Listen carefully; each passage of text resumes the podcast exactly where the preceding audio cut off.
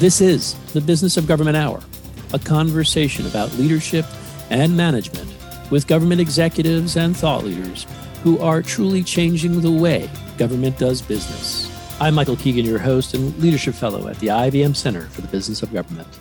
The U.S. faces a global power competition marked by a changing cyber landscape, underscoring the vital imperative of the Defense Information Systems Agency, DISA, to accelerate its efforts to connect and protect the warfighter in cyberspace. DISA is taking bold and decisive action to ensure that the information technology that supports current and next generation warfighters and weapon systems are protected from intrusion and attack while creating secure access to critical information anytime, anywhere. What are the strategic priorities of DISA? How is it strengthening the security and resilience of networks and systems? What is it doing to prioritize command and control? And how is DISA leveraging data as a strategic asset? I'll explore these questions and so much more with our very special guest, Lieutenant General Robert Skinner, Director of the Defense Information Systems Agency, DISA. General Skinner, welcome to the show. It's great to have you. Great, great to be here, Mike, and uh, glad you're giving me the, the opportunity to have a discussion today. Wonderful. So, for some context setting, could you tell us about the mission of DISA and why is it so important, sir, to the success of the U.S. Department of Defense now more than ever? But you know, that's a great, great question, Mike. And and I'll tell you, at the end of the day, you know, the, DISA, um, Defense Information Systems Agency, as a combat support agency, um, provides information technology and communications to the warfighter. Um, and we provide it to not just the warfighter, but to every single segment of the Department of, of Defense. There's no mission that I know of that isn't leveraging in some form or fashion a capability that uh, has DISA's fingerprints on it. That's why I think that uh, the, the, the importance of DISA to the department cannot be um, overstated, and especially now when you think about all the um, the dynamic environment that we live in today, the geopolitical situation that we live in today, the Department of Defense and the, the national security of our nation is at the utmost importance, uh, and we play a key role in that. That's wonderful. I was wondering, how is DISA organized, General, and what's the size of your budget, the composition of your workforce?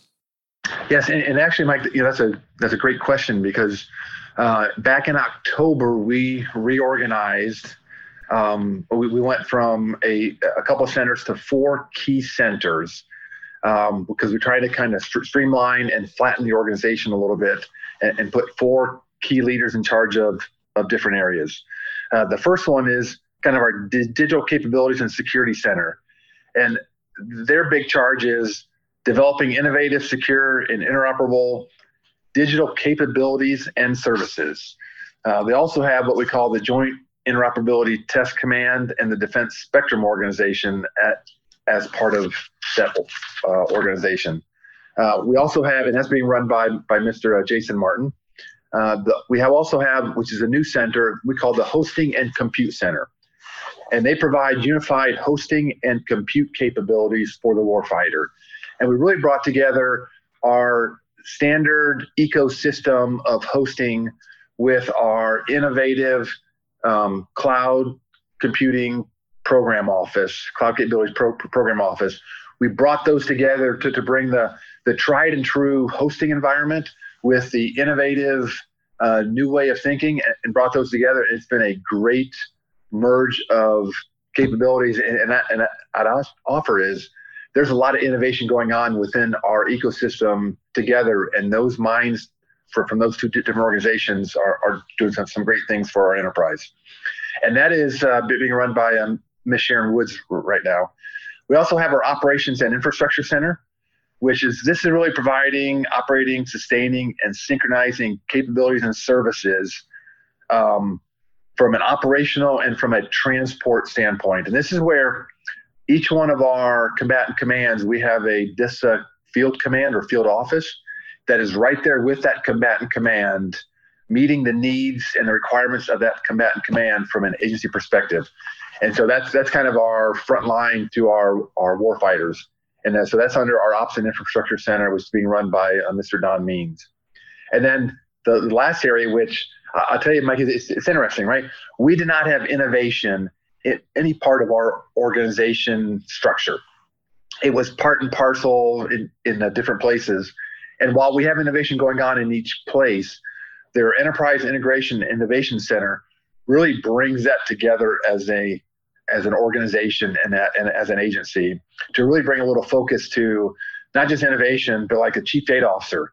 We did not have a chief data officer um, prior to last year, and so we've actually have an organization, an organization under the Enterprise Integration and Innovation Center that is focused on developing the strategy for uh, for data, and, and I'm happy to, to, talk about that in, in, the future.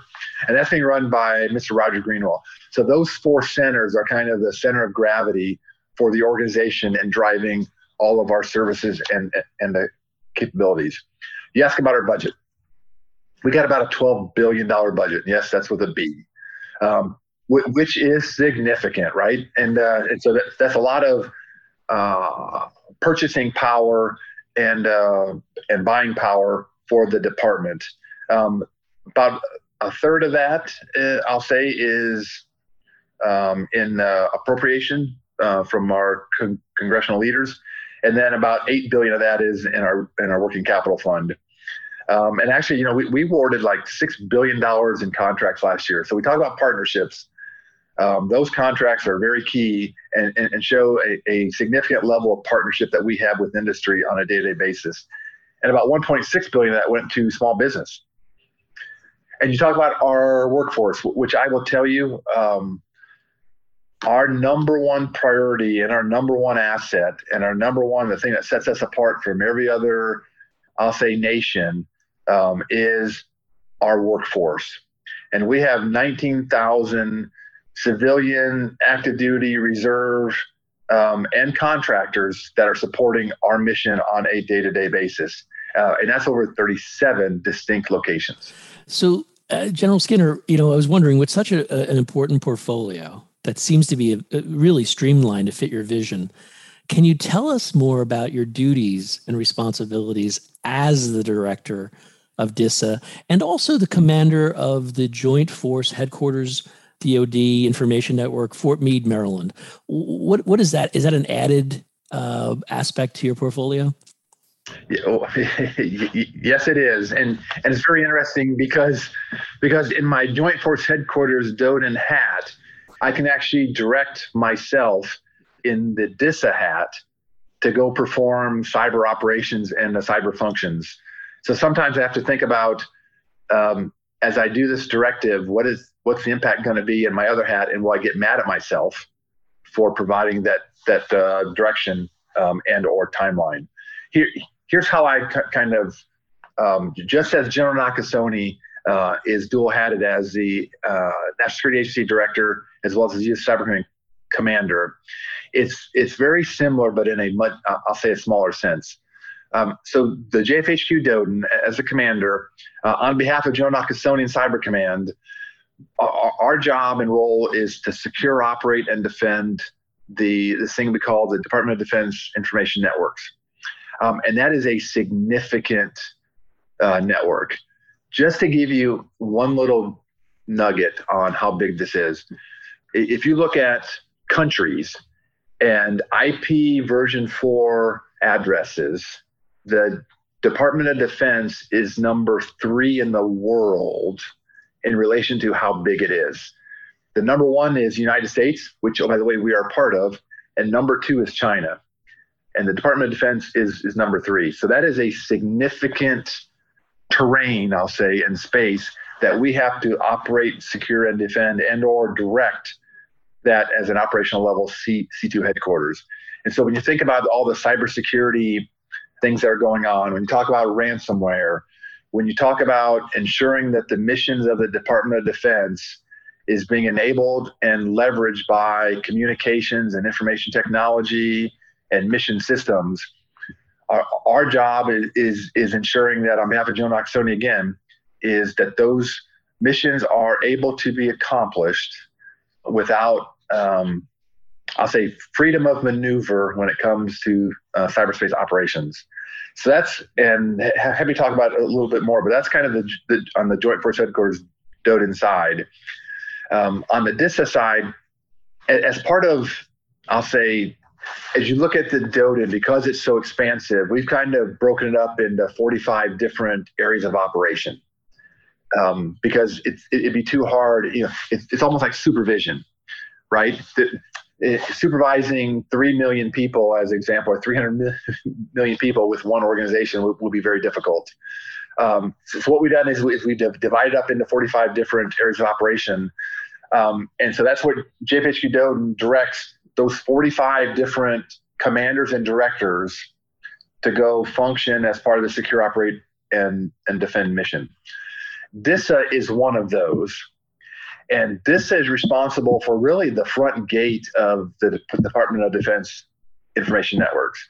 We run the internet access points um, that allow the department to go through these access points into the rest of, of the internet which is a, a huge job because that's kind of your your your picture window, your your front window to where the adversaries are trying to get into, uh, that you are trying to protect, um, as well as our missions require access to the outside internet, and so we have to make sure that that that access is available uh, at the at the time and place of uh, of choosing and or you know what the mission dictates.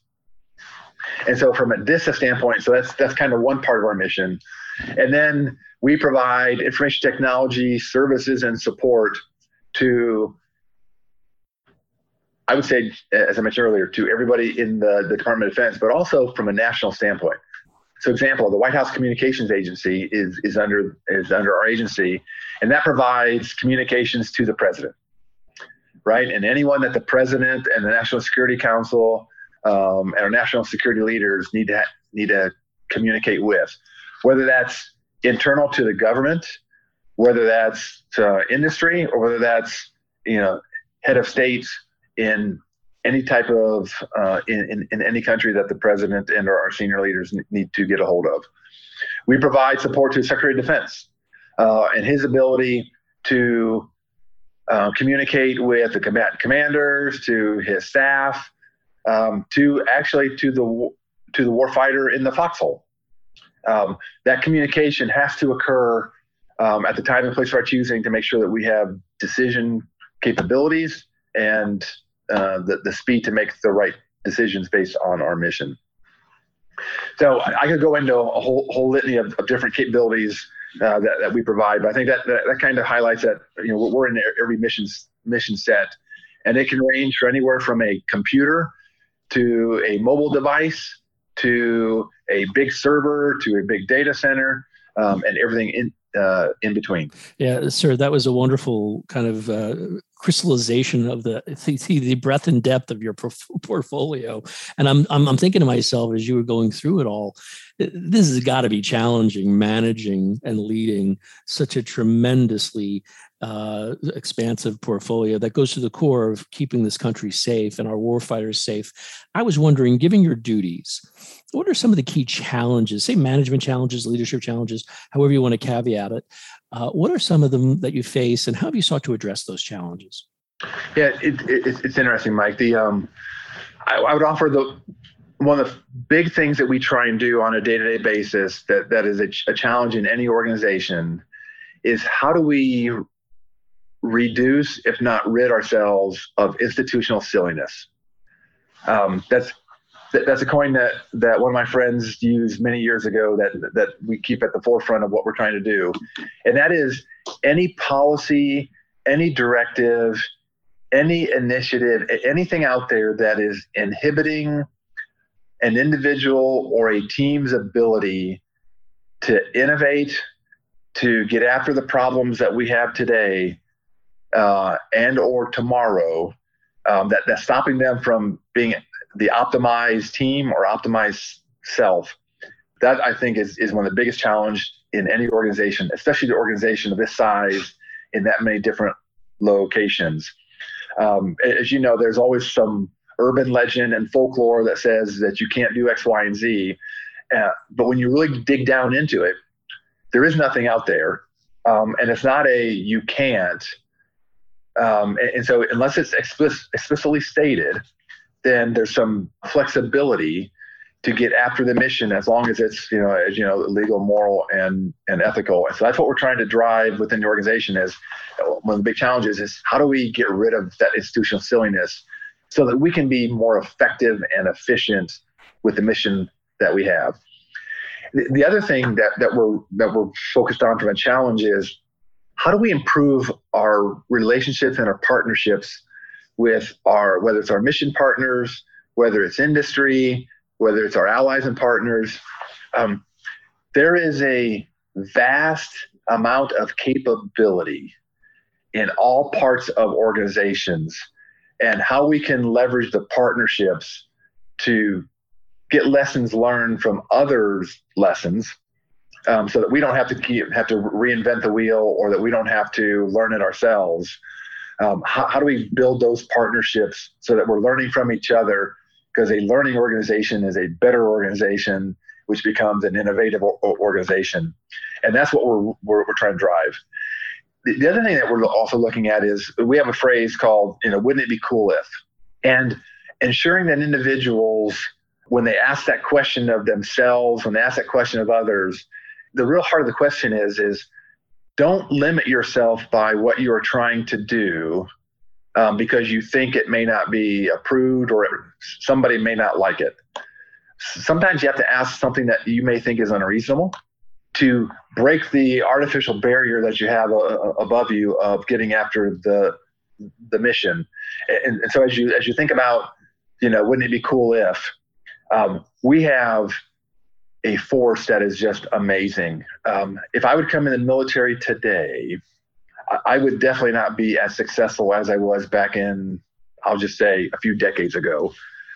Um, because the, the, the, capabilities and the talent that we have today from a force standpoint is just tremendous um, and amazing is, is, is, the word that I, that I use. And so the challenge is, is how do you keep them engaged? How do you have the right professional development?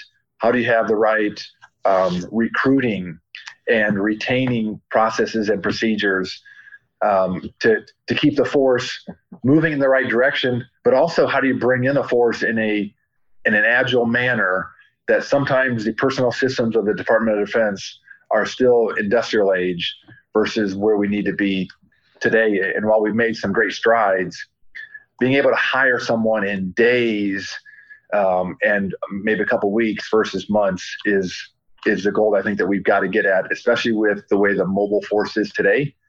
And people don't necessarily want to stay in the same position or same organization or same company for decades now. Um, and so, how do we adjust our personnel practices and our hiring practices to uh, adjust for that? That's great, sir. So, you know, I was wondering, since you take took on your role, your leadership role, what has surprised you most about DISA and your role there? I would say the first thing that surprised me is eh, while I've been in the organization before, and I was in JFHQ DoDIN uh, about four or five years ago, what surprised me the most is how expansive the portfolio is of the agency. I did not realize every single thing that we were involved in, and, i and I've been here a year, uh, and I still don't know all the different places because I'll get an email from one of my counterparts that says, hey, I need your help. And, and they'll talk about a program or they'll talk about a system or they'll talk about a capability. I'm going, I have no idea what you're talking about. And so I got to go find the experts who, who are doing great work and, and are, are, are driving through on things. But it's just, it, it, it's the expansiveness of that. You know, the, the other thing, Mike, and, and, and just go back on, the, on one of the key challenges. The, the other thing that we're, is I'll say the um, risk management framework process. Um, this is a process that allows systems and applications to be approved to operate on on our DoD networks. That is still a very arduous process um, that is not a part of a continual monitoring and a, a, continual authorization. And so one of the challenges that we have is uh, we still have a plethora, I'll say, of legacy systems and of administrative processes that in today's dynamic cyber environment are not conducive to truly understanding on a day-to-day basis where your risks are and uh, where the threats are. And so moving from the administrative and legacy to the operational and modern so that you can have an understanding because if you have understanding then you can get after the initiatives and you get after the outcomes that you're trying to achieve from a mission standpoint.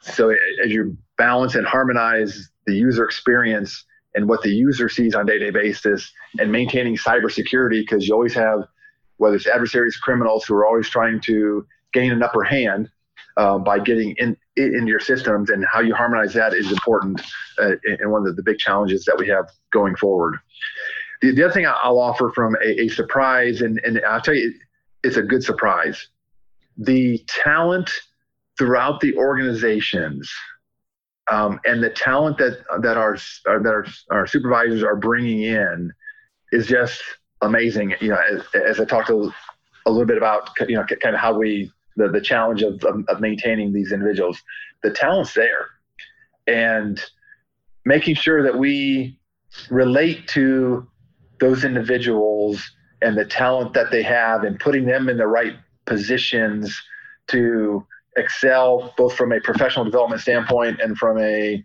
a, a mission standpoint is um, well, while that, that, that's a challenge, it's a good challenge to have because of the talent that, that we have. And then uh, I'll say the final thing from a what has surprised me is the partnership with industry and the partnership with our defense industrial base and the partnership with our mission uh, mission partners is better than I thought it was. While there are challenges, they're at the heart of every partnership is a true understanding that both parties or all parties are trying to get to the same outcome, which is success um, and best value. And that surprised me that uh, um, at, at how much that has matured since the last time I was here. That's wonderful. You know, I was wondering, sir, if um, if you could share with us how you lead and where I'm going with this is some of the characteristics. What are those characteristics that you found during your career that makes an effective leader? And perhaps you could share with us some of your principles. Yeah, Mike, um, I, will tell you that first and foremost is um, delegate to the lowest level possible has always been a hallmark of leadership styles uh, that I've tried to emulate from from those who have kind of mentored and uh, mentored me, um, because that that instantly brings buy-in from those parts of the organization to really get after the problem sets. Because if if as a director or a commander, you're into every little detail um, from a micromanagement standpoint. Uh, a, you don't have enough time in the day, and B, you're not making, you're not allowing your your force and your people to be uh, effective as as they can. The other thing is, uh, you got to show you care about the individual. It's, so it can't just all be can't all be about mission. Although you know, as, as you've heard before and, and others have, you know, it's it's it's mission first. People always because there there are certain places we wouldn't want to send anybody, but because the mission requires it, you, you have to. But you know, showing people that you care with your actions not just your words, is very important from a leadership standpoint. And and then I'll say outcome decisions have to be fact based, try and take emotion out as much as possible, outcome oriented, and then make a decision and and press with it. Uh, you will never have 100% of the information that you need or the data that that you need to make a 100% perfect decision. It, it just you, will never get there, and then you'll be paralyzed um, through through analysis. So, uh, uh, so as a leader at, at whatever level, um, get as get as much information as you can, and then press, um, and then don't be afraid to adjust. Um, I think every one of us has made probably decisions that we, looking back, we would go, probably should probably would have made a, a a different decision, or I probably would have changed it sooner um, and so the, the, ability to adjust um, is is important. What are the strategic priorities for DISA? We'll explore this question and so much more when our conversation continues on the Business of Government Hour.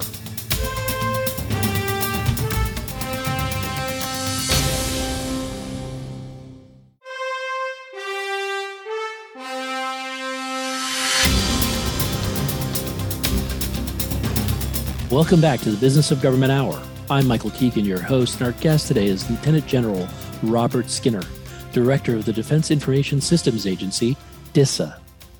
So, you know, I'd like for you, General Skinner, to kind of outline your strategic vision for DISA, and particularly, could you uh, tell us more about your strategic priorities. You kind of alluded to uh, the line of efforts that you that you've cre- crafted in the previous segment. I was wondering if you could delve into it a little bit and how it kind of marshals your vision.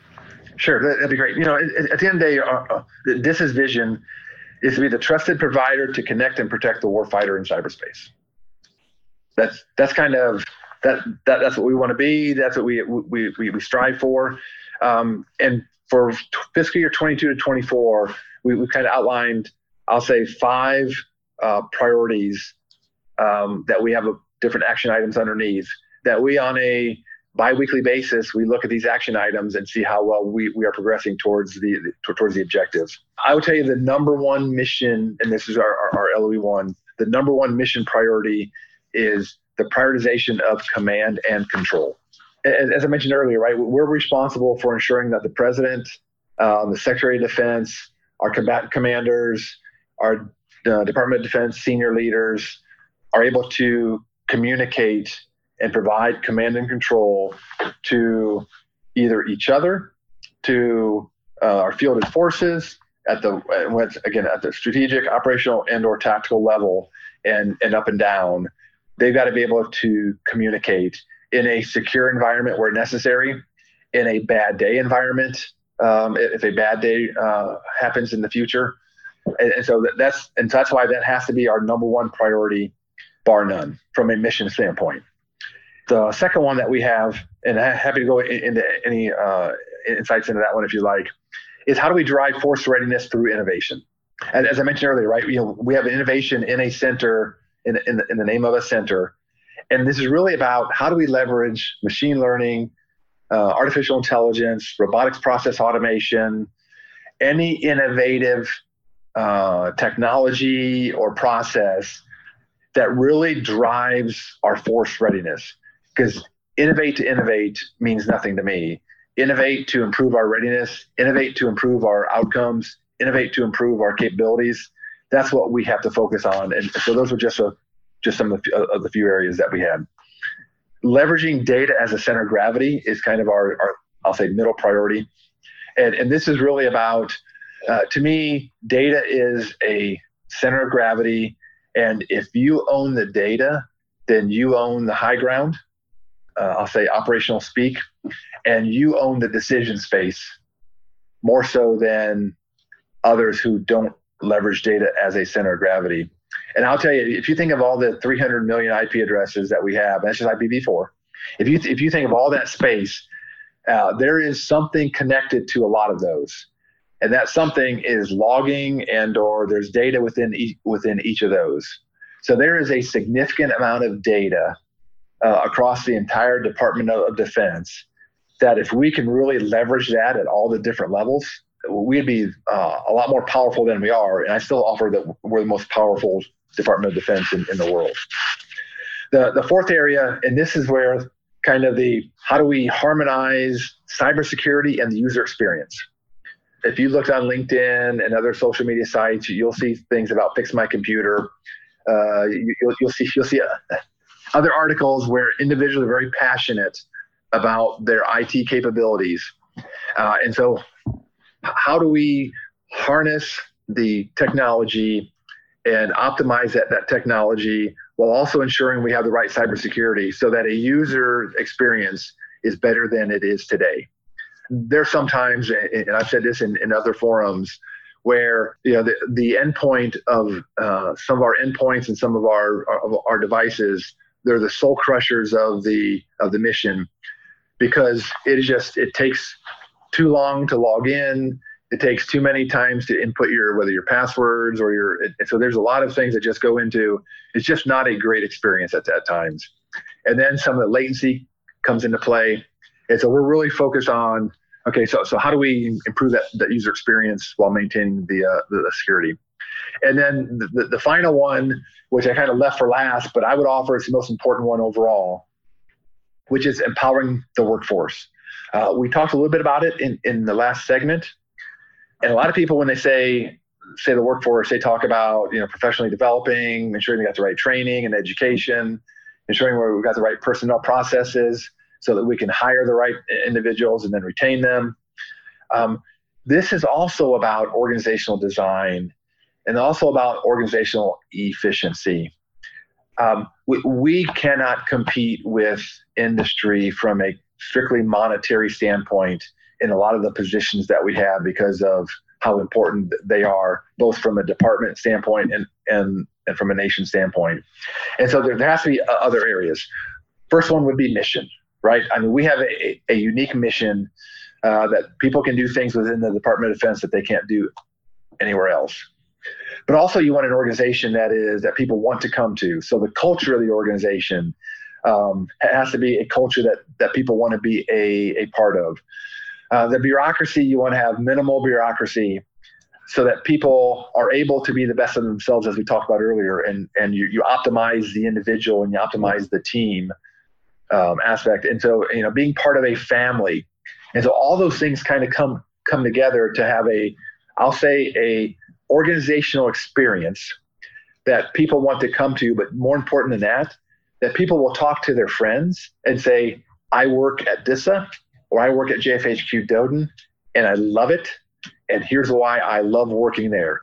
Probably not peaches and cream uh, every day, uh, just because of the dynamic nature and the, environment that, that we work in and, and that we operate in on a daily basis. But it's truly a place that uh, that people want to come to and they want to share it with, with their friends uh, and their colleagues. I tell everyone, I skip to work every day. I'm excited to come to work. Uh, I'm excited for what we're for what we're doing. But by the end of the day, I'm, I'm dragging home uh, because of all the the work that the team is doing. But then I, I get some rest and I come back and I'm excited the next day. And that's that's been every day since I've been in been in the seat. I'll tell you, sir, it comes through in your conversation with me right now. And I, I'd like to jump ahead a little bit and talk about um, a terminology or a phrase that you use that I came across, and that is the velocity of action. I was wondering why is it so important to focus on this velocity of action when you're focusing on securing network communications for our warfighters? Yeah, um, so, so I'll tell you the, the reason that, that I picked velocity of, of action to win, and, and, and we as a team is, um, a lot of people will use speed, and speed to me is just it, it, it's going someplace, but you know what? You may not be going the right place, uh, but you're going fast it's like my golf game. I can hit the ball far, but if I'm hitting it far in the woods, it does me no good. And so velocity is is really about um, having the right speed and acceleration in the right direction, um, because that's the only way that we are going to stay ahead of the adversary. All you got to do is read in, in, open source what some of our adversaries are trying to do uh, on a day-to-day basis and how agile they are, and you realize that that we have to to maintain that velocity. And it's all about action, right? We can, you can study things, you can research things, you can do a lot of things, but it, it's all about action and getting to outcomes. And so really focusing on that to go, okay, we know what we need to do. Let's just get after it. And if there is bureaucracy in the way, if there's speed bumps in the way, then let's address those and get after them because at the end of the day, uh, this is about maintaining the rules based international order that we are accustomed to and that we are the leaders in that is at stake uh, in the future if we are not accelerating and we, are, we, we do not have that velocity of action to, to win. Mm-hmm. That's great. You know, earlier, sir, you mentioned the uh, DISA is a combat support agency and, and that your, your, you know, no fail priority is command and control, C2. Can you define for us what that really means in action and why is it so critical to the success of the mission of your agency? Yeah, this, this uh, C2 in a very basic sense is the ability and the exercising of authority and direction by a senior leader, usually a designated commander, over assigned forces to accomplish a mission. That is so so there's a you, you provide direction and then there's the proper control measures in place to have that direction be understood and and executed. Um, and that, that is really at the heart of the department's mission is there is a mission that has to be done. And so the ability of multiple echelons to be able to provide that direction to the force so that the force can be agile and get after the problem set. And so if you think about the ability to, to do that, if you're in a disconnected environment or if you're in a contested environment, then that ability still has to be there. You still have to have the ability to command and, and uh, control. And if nothing else, the ability to have the left and right bounds for your commanders and your business leaders and everyone else to go uh, run and uh, I'll say drive action against the objectives uh, will have to be there no matter what. And even if it's a disconnected environment, they at least have the last known uh, left and right bounds that, that, that they, they can work through. And our ability to enable that, even in a contested environment, even in a bad day scenario where there's contingency operations, having the ability to have that infrastructure in place and those programs in place for our leaders to be successful and to have the right information to make the right decisions so that we can be successful from a national security standpoint is really what it's all about. And this even goes, and I didn't really mention it that much, from a senior leader standpoint, is our nuclear command and control capabilities, right? Our NC3. That is part and parcel to strategic command, to the Department of Defense, and our nation as a, a significant deterrent capability. And we've got to make sure that at any point in time that the president and our, our national command authorities are able to give the right the, the proper direction from a national security standpoint. And that's why it's our number one priority because that is truly a no fail mission. So, sir, you mentioned earlier the the drive for action, uh, and I want to talk about the drive for force readiness through innovation.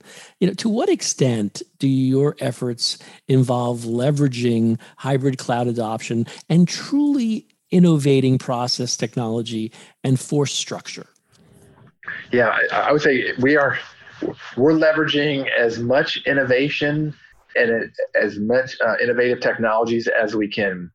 Uh, we're in the middle of um, an acquisition for the Joint Warfighting Cloud capability, which we can't really talk about today, but the plan is to award those contracts in, in the, the December timeframe, which is really enabling the hyperscale cloud service providers um, to help us as a department in, in our cloud strategies and in our cloud offerings. And I'm, I'm really excited to to get there as soon as we can uh, to take advantage of that. The, the other things that we're really, uh, I'll say, we're, that we're kind of focused on is, you know, you hear this these terms zero trust, right? And and zero trust architecture, and everybody's going to zero trust. At the heart of zero trust is this thing we call ICAM, identity, credential, and access management. And that's another initiative that we're innovatively working through to how do we ensure that we have the right individual having the right accesses to the systems and the data at the point in time of what they're authorized and no others. Because we, we got to make sure that you are who you are and you have access to to that right data. And then leveraging the zero trust architecture and that's a foundation to zero trust architecture which really gets at the um, I don't think there's any network that is impenetrable by a persistent uh, actor. At some point in time, so, something will happen because of the, the, the speed of and the agility of when a vulnerability comes out and the ability to exploit it is just mind-boggling when you think about how quickly those actors can take advantage of that. And so you have to have a system in place, there's, there's architecture, which really, while it's trying to stop access, it's also trying to limit the ability to laterally move through those systems and gain even greater access and or greater beachfront into your network. And so that's really to me where where zero trust really com- comes into play. Uh, and it really takes the current technologies and leveraging those in a, a significantly large environment as we continue to mature from a, a technology standpoint. And so that, that's kind of where we're as you think about zero trust, you think about identity management and access and uh, management and the credentialing. Um, and then how do we leverage that with the cloud? Those are all things that we're continuing to work through, but really leveraging the, the technology that industry is doing a great job of, of leveraging. uh, what we're focused on is can you scale? Right, because of how big our environment is, you've got to have the ability to scale, which is very important. You know, another area you mentioned, sir, where you're innovating is around, you know, changing culture around data as a strategic asset. I was hoping you could tell us more about your efforts in this area. What are some of the key challenges to transforming your agency toward a more data centric culture? The I would say the biggest challenge is, is stovepipe data, um, and I think that's a challenge for many organizations. Is is how do you ensure that you have access that I'll say there's an enterprise ability to access the right data necessary and access that data to where you can have a more holistic look at what is going on within your organization, whether it's personnel processes, whether it's network defense, whether whether it's cybersecurity, service providers, being able to have your applications and your artificial intelligence and your machine learning applications being able to access the veracity and the expansiveness of all the data to really give you a, a better uh, decision because you have more data to work through. And, and that's because there's so much data, you've got to leverage AI and you got to leverage robotics process automation to, to get after those those tasks that take a long time with, with a, a human having to do that, whether manually or through spreadsheets, and really leveraging that that technology to put that data into a understandable form and, and understandable linkages with uh, with other data, so you, you can kind of see uh, vice a data point. You can see trends and you can see connections in between data that, that you couldn't see see before. That's really what we're trying to get. So how do you have a data strategy for an organization as large as ours that brings in all these different disparate organizations and getting from today, which is more disparate, to a a more holistic look from a data and enterprise standpoint is really what what we're trying to accomplish with our chief data officer. Yeah, it's a nice segue into into another area that you point out in your strategic vision, which is uh, you know to what extent, General, does cybersecurity need to be harmonized with the user experience, and what is DISA doing to do that internally? Well, I, I will tell you, it, it, it, has to be harmonized.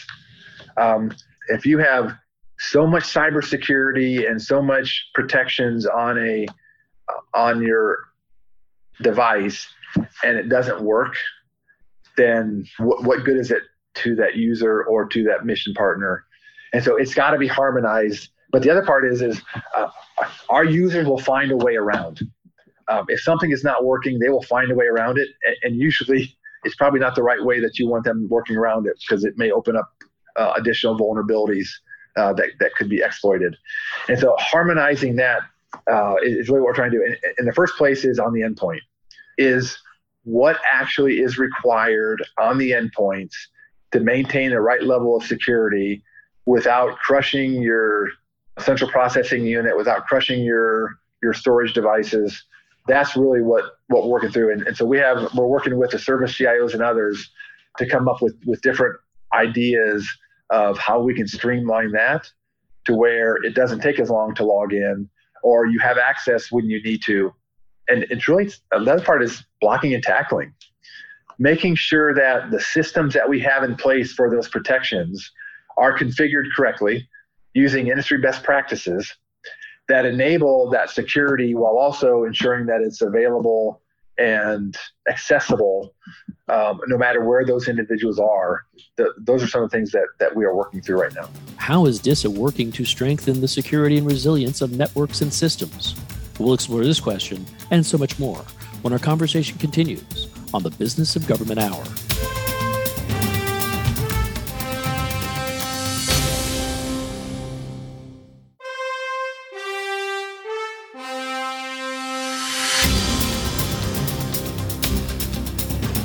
Welcome back to the Business of Government Hour. I'm Michael Keegan, your host, and our guest today is Lieutenant General Robert Skinner, Director of the Defense Information Systems Agency, DISA.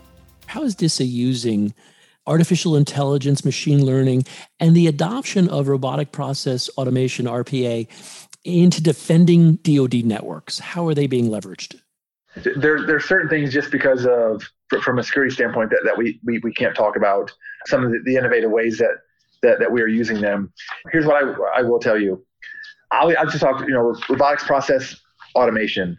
You know contract work and the financial community work and the financial transactions is a perfect place that we are leveraging today the robotics process automation to um, streamline the reporting process, to streamline the audit process, and, and to streamline the requirements that it takes to, to get a contract out on the street.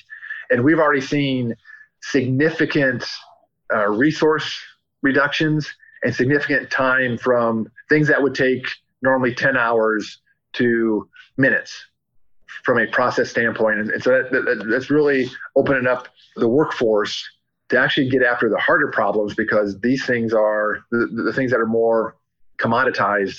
Uh, we're leveraging RPA. From a AI and, and ML standpoint, as we talk about big data platform, and, and we talk about how do you find a needle in a haystack with all this data that we have, that's where artificial intelligence really comes in is finding that, that needle in, in a haystack that if do you have a problem? Or do you have an adversary that is uh, uh, someplace where they're not supposed to be or, or, they, or, they, shouldn't have access to? From a logistics standpoint um, how do we have just-in-time logistics? Well you can leverage ai to understand what the trends are and what the past actions and activities are and, and how long it takes to work through the logistics system to where you can have just-in-time logistics or you can understand where the bottlenecks are that you couldn't normally see. But because you have all this data that you can put it in an application against, shows you and gives you insights into where you can streamline the process to make it less bureaucratic, I'll say, and get you the capabilities to the warfighter, capabilities to our mission partner, capabilities to our Department of Defense uh, much sooner than you would without having those insights. So as you talk about AI and RPA, it goes hand in hand with you got to have the right data strategy and the data tagged appropriately, or at least have a API that allows you access to that data. Um, they work hand in hand, and and I I think you you suboptimize AI if you don't have the ability to access all all that data. That's a wonderful point. You know, I was wondering, sir, since you took over uh, your tenure as leadership of DISA, how are you fostering and sort of managing and balancing a culture of risk taking and innovation throughout the agency? One thing that that we like to do is, um, if a decision is reversible, or if an activity is reversible, then let's go all in, and, and let's go go all in fast, uh, because we're we're going to learn, and we're going to iterate, and we're going to innovate but you're going to get there that, that much faster. Um, if something is not reversible, that's one that I usually take a little extra time on and, and make sure we have is the, the right level of data and understanding before we make that that decision and then press. That's kind of a, a mantra that I've, I've used for for many years. But it really gets at the you know if, if it's if it's reversible, then then let's move out and and let's learn and and get after it. The, the other thing is is to be agile you can't expect to have all the data to make a perfect decision as, as we talked before and, and so let's we, we will go with with imperfect data and then uh, adjust as we move forward. So, sir, how are you leveraging partnerships and collaboration within DoD across government and with industry and academia to improve operations and achieve mission results? Well, I'll tell you, Mike. I, um, th- there's very little that we do that we don't do without partnerships and, and I would tell you from a United States standpoint, um, and from uh, that's what that's what sets us apart from our peer competitors is the partnerships that we engender the partnerships that we have with, with allies and partners is, is second to none while it's not it's just like a family while it's not perfect all the time um, i think that's what, what sets us apart and i think that's what, what sets this apart is is the partnerships that we have with our industry and, others that we continue to mature and continue to leverage each other's talents moving forward. So, so I think that's that's kind of the big thing that we continue to try and uh, push forward. Because at, at the end of the day, partnerships are powerful and um, and are necessary in today's very chaotic and crisis uh, enabled environment. Sir, is there any other key accomplishments you want to highlight? And perhaps maybe you could tie them to your vision of what the future holds for DISA. Yeah, the, the, so a couple things that that, uh, that I'll highlight, and, and, I'll tell you, if, you know, we could take an hour talking about the the key accomplishments uh, that we have, and, and I'm getting a, the shaking of head from from the team, going, okay, we don't have an hour. Um, uh, I'll tell you the Thunderdome um, is a pilot that we have going on now that uh, that we'll be making a fielding decision at the end of the year. Um, and that's a kind of a new way of thinking about how we're going to do cybersecurity and, and network routing for, for, for the future. The work that, that, that, that team has done um, in getting to where we are today is, is phenomenal. Um, the identity credentialing and access management team, uh, we just, you, you, may saw on LinkedIn, we just put out a minimum viable product um, for the department, which has about um, I'll say 30 different applications and, and a multitude of organizations who, who are leveraging it, it today. The, uh, the, those are a couple of, of examples. The, but I could go through you know the work that we're doing from an infrastructure standpoint, the work that we're doing in the cloud environment, and having you know uh, containerized uh, cloud capabilities. Um, it's just it, it's amazing if you look at each of the different organizations and what we are doing on a, on a day-to-day basis. You know, I, I feel bad by only, only mentioning a couple because there's so much going on that that the DIS is producing on a day-to-day basis that that most people don't know about. You know, I, I was wondering before we get into my last question, uh, is there like three takeaways or uh, three items you want our listeners to really know about DISA and its transformation? Yeah, I, will tell you that you know the the first thing which I think every organization has had to deal with is we are a much more agile and mobile force than we were two years ago before the, the pandemic. Um, we, we have, uh, I won't say we've mastered, but, but we have worked through this hybrid environment of virtual and in person and making sure that the train keeps running and the wheels keep keep turning forward. And there's a lot of you know, because we work in, in the classified environment, being able to balance that between the classified and unclassified and the workforce and being here is um, the, the organization has done a, an amazing job of of keeping the, the wheels running especially when you consider the, um, the amount of mobile subscribers to our capabilities the department as a whole uh, was not ready to be mobile two years ago but we are much better for it today and what we've gone through. And DISA was at the heart of enabling that mobility the other thing I will tell you is, is if you look at all the operations uh, that are going on across the world from a Department of Defense standpoint, I want the listeners to know that DISA is engaged in every, every single one of them. And there's a part of DISA that is supporting each of you listeners as you are looking for and working on with information technology, with, with communications and or with, with cyber capabilities. Uh, and the final thing I'll say is we are continually striving to improve our velocity to get after what the department needs us to do and what our, our users and our warfighters need. And so that is at the heart of every conversation that we have. When somebody walks into the DISA headquarters building today, what they'll see on the front uh, screen is what have you done for the warfighter today? What have you done for your, your mission partner today? um, because that, that's what I want all of us to continue to focus on because it's not about this headquarters. It's about the field commands that are supporting our combatant commands, and it's about uh, all of our mission partners and the, the, the support that, that, we are providing on a day-to-day basis. And, and I'll say the final thing. I know you, you just said three. The other mantra we have is transparency of understanding, and being able to provide the context around whether it's our costing, whether it's our capabilities, so that people understand exactly what we're able to offer and at what price point. Uh, and then we can have a, a discussion of whether that is best value or not. But at least everybody has the same understanding as, as, we move forward. General, those are great points. I'm glad you shared with us uh, those points. I wanted to ask you one last question before you go. What advice would you give someone who's thinking about a career in public service?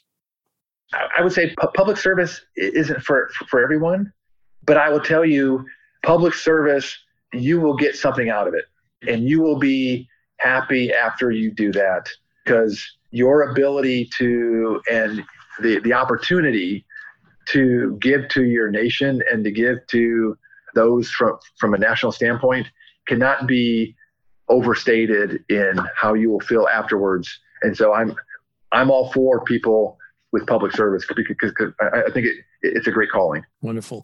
Thank you, General, for your time today and taking some time out of your busy schedule to be with us. But more importantly, I'd like to thank you for your dedicated service to the country. Thanks, Mike. Appreciate the time and, uh, and hope you have a great day. This has been the Business of Government Hour, a conversation with Lieutenant General Robert Skinner, Director of the Defense Information Systems Agency, DISA. Be sure to join us next time for another informative, insightful, and in depth conversation on improving government leadership and its effectiveness. Until then, subscribe, download, and listen to the entire interview at Podcast One, iTunes, or on your favorite podcast app. And as always, at businessofgovernment.org.